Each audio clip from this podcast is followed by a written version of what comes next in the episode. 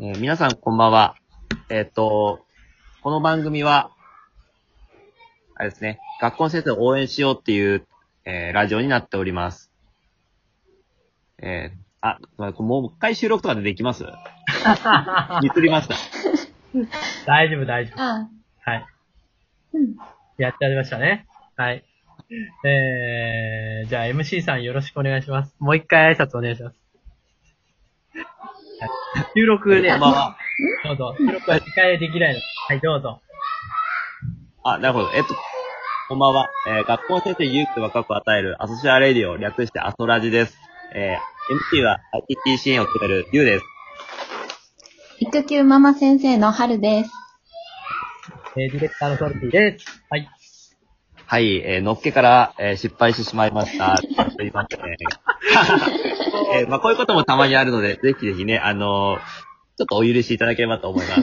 えーちょっとこの番組改めて説明するんですが、えっ、と、この番組は今の学校現場で頑張っている先生たちが疲れてる現状を何とかしたいとか、あとは何かできないかと思って、お休み前に寝ながら皆さんがね、聞けるラジオという形で、えー応援しようと始まった番組です。さあ、で、今回お話しするテーマは、幸せに学歴は関係あるのかについてです。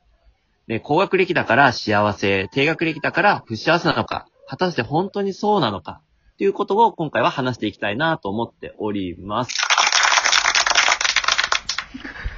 さあ、はるさん、あのーはい。どうでしょう？学歴ってぶっちゃけ関係あると思いますか？どう思いますか？そうですね。学歴は、うーん、まあ幸せって感じるのは、その人が、ね、その人自身で幸せって感じれば幸せで、っていうことなので、学歴云々は関係ないんじゃないかなっていうのは、ちょっとざっくりですけど、思ってます。うんうんうん。うん。そうですよね。なんか僕もう、んその周りを見ていて、例えば手に職を持ってる人がすごく生き生きしてる場面っていうのをたくさん見てるんですよね。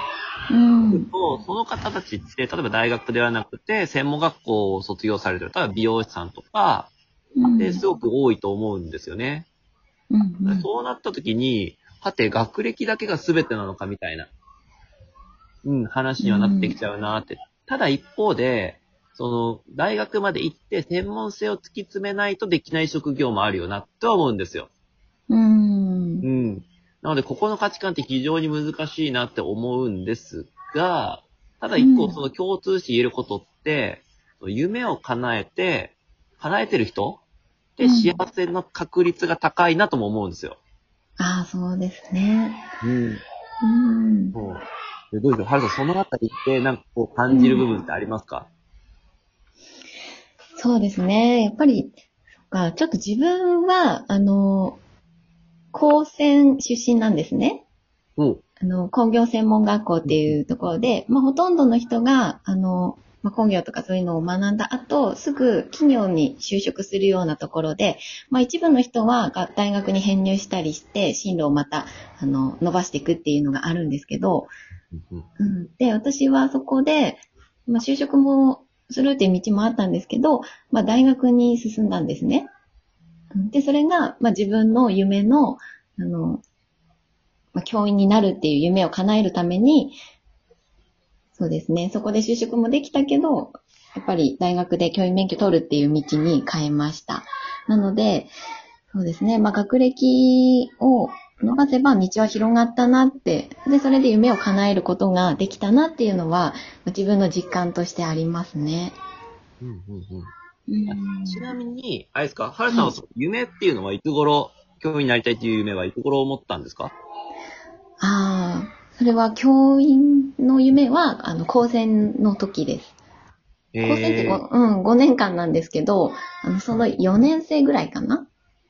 うんうん。うん、だからもう本当に進路について考えるっていう時に、うん、まあちょっとある先生との出会いがあって、うん。うんで、はい、教員目指そうって思ったんです。で、それをちょっと、あの、研究室の先生とかに言ったら、なんかその時言われたのが、じゃあなんで高専来たのって言われたんです。ほうほうほうほうほう。うん。で、うんなんか、ね、なんでこ高専？あの、全然教員とか関係ない、あの、まあ、工業とか、そういったことを学ぶところに来たのって、そんな、教員目指すなら違う道あったんじゃない？みたいなことを言われて、でちょっとそれにカチンと来て、そんなら絶対待ってやるわ、と思って。で、それで、まあ、あの、編入試験を、あの教教育教育学部とか、まあ、あの、うんそうですね、教員の資格が取れる大学のところを受けて、それで行ったっていうことがありますね。うーん。じゃあその、えっと、先生との出会いがうん。大きな、で、ターニングポイントになったっていううん。ことなんですね。はい。ってことは、その、例えば幸せになるには、その、うん。何でしょう、自分のひ、自分一人だけの力ではなくて、ある、はいきっかけとか、うん。そういうのがもしかしたら必要になってくるのかもしれないですよね。ああ、そうですね。ああ、それは大きかったと思います。うん。やっぱそういうし、あの、自分で何か感じるものがなければ、教員になりたいとか、あの、自分で道を広げていこうっていうことにも、思わなかったし、うん。そうですね。やっぱりそれは、まあ、身近な大人である、一番は教員が、あの、刺激して、あのそういった道を広げるっていうことをやるべきなのかなっていう役目は、まあ、すごく感じてるんですけど、まあ、それができない自分とかも、ね、そういった、なんだろう、ギャップとかを感じて悩んだ時もあったんですけど、うんまあ、そういう周りの大人とか、まあ、地域のコミュニティでのあの刺激とか、まあ、今はオンラインでのあのいろんな出会いがあるので、そうですね、そういったことで、いろんな刺激とか、あの、道の選択うんがあるんだよっていうことを知って、それで選んでいって自分の幸せに向かっていくっていう、なんかそういう人生がいいんじゃないかなって、なんとなく思います。うんうんうん。うん。そうですよね。なんかその夢の達成というか、そのためには、例えばその、高学歴だろうが低学歴だろうが、うん。特には関係ないというか、うん。その夢を達成するために必要であれば、例えば大学に行けばいいし、うん。大学行く必要はなければ専門でもいいし、みたいな、うん。なんかその、あれですかね、その夢を叶えるための多様性というか、うん。うん、もしかしたらそういうのが、ななんでしょう、うん今まで以上に出てくるかもしれないですよね。そうですね。あ、そういえば、あの、ゆうさんは、はい。なんで ICT 支援員になったんですか？なんでそういう、あ、夢？夢だったのかな？えっと、僕は基本的に夢ってなかったんですよ。うーん。で大学卒業した後も、一回ちょっとフリーターをやろうかなと思ってたぐらいの人間で、でああと僕の場合は、その、出会いというか、その、そのタイミングで会う方々に影響を受けて、なんか今の自分がいるっていうのが結構大きかったりしますね。うーん。うん。あやっぱり影響を受けてって？影響ありますね。うん。あとはその働いている中で、その自分気になる問題点とか、課題点とかがどんどん大きくなっていって、で、それで、まあ、前職はあの、塾の方で講師をやってたりしていて、うん。でその中で見えた課題点として、やっぱりその先生の忙しさであったりとか、うん。こう学校が変わると、その生徒、子供たちに対するアプローチも多分変えられるよなっていうのはすごく、うんあの感じてはいたんですよ。うん。なので実際に、その ICT サポーター、僕は小学校の免疫は持ってないんですけど、高校あ、はは持っていて。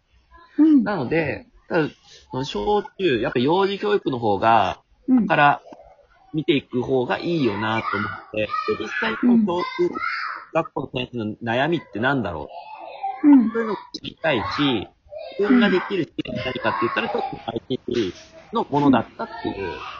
うん。なので、いろいろな要素が、うまくフィットして、僕はその ICT サポーターっていうのを今やっているっていう感じです。ああ、なるほど。うん。なので、僕がじゃあ今、幸せかどうかって言われたら、僕は幸せな方だと自分では思います。ああ、いいですね。それ、幸せって感じられるのがね、一番ですよね。うんうん。うーん。そうですよね。はい。なので、やっぱりその人との出会いってものすごく大きいので、それはあの、うん学歴に関係なく、あの、うん変わっていく、幸せに関係していくのかなとは個人的には思います。うーん。なので、そうですねとにかく、うんいろんな人に会う。うん。これ結構大事な気がします。ああ、大事ですね。うん。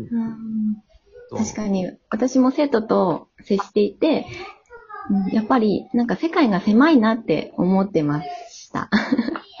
うん、なんか、あの、いつも学校来てもゲームの話とか、やっぱそれだけで、なんか広がりがないなとか、もうちょっといろんな世界を知って、こういろんな道があるんだよってし知った上で、ね、あの、選んでいってほしいなって思ったところがあったなと今思い出しました。そうですね。うんぜひね、こういう考え方とか見方をね、あの、このラジオを通して清めていければなと思っております。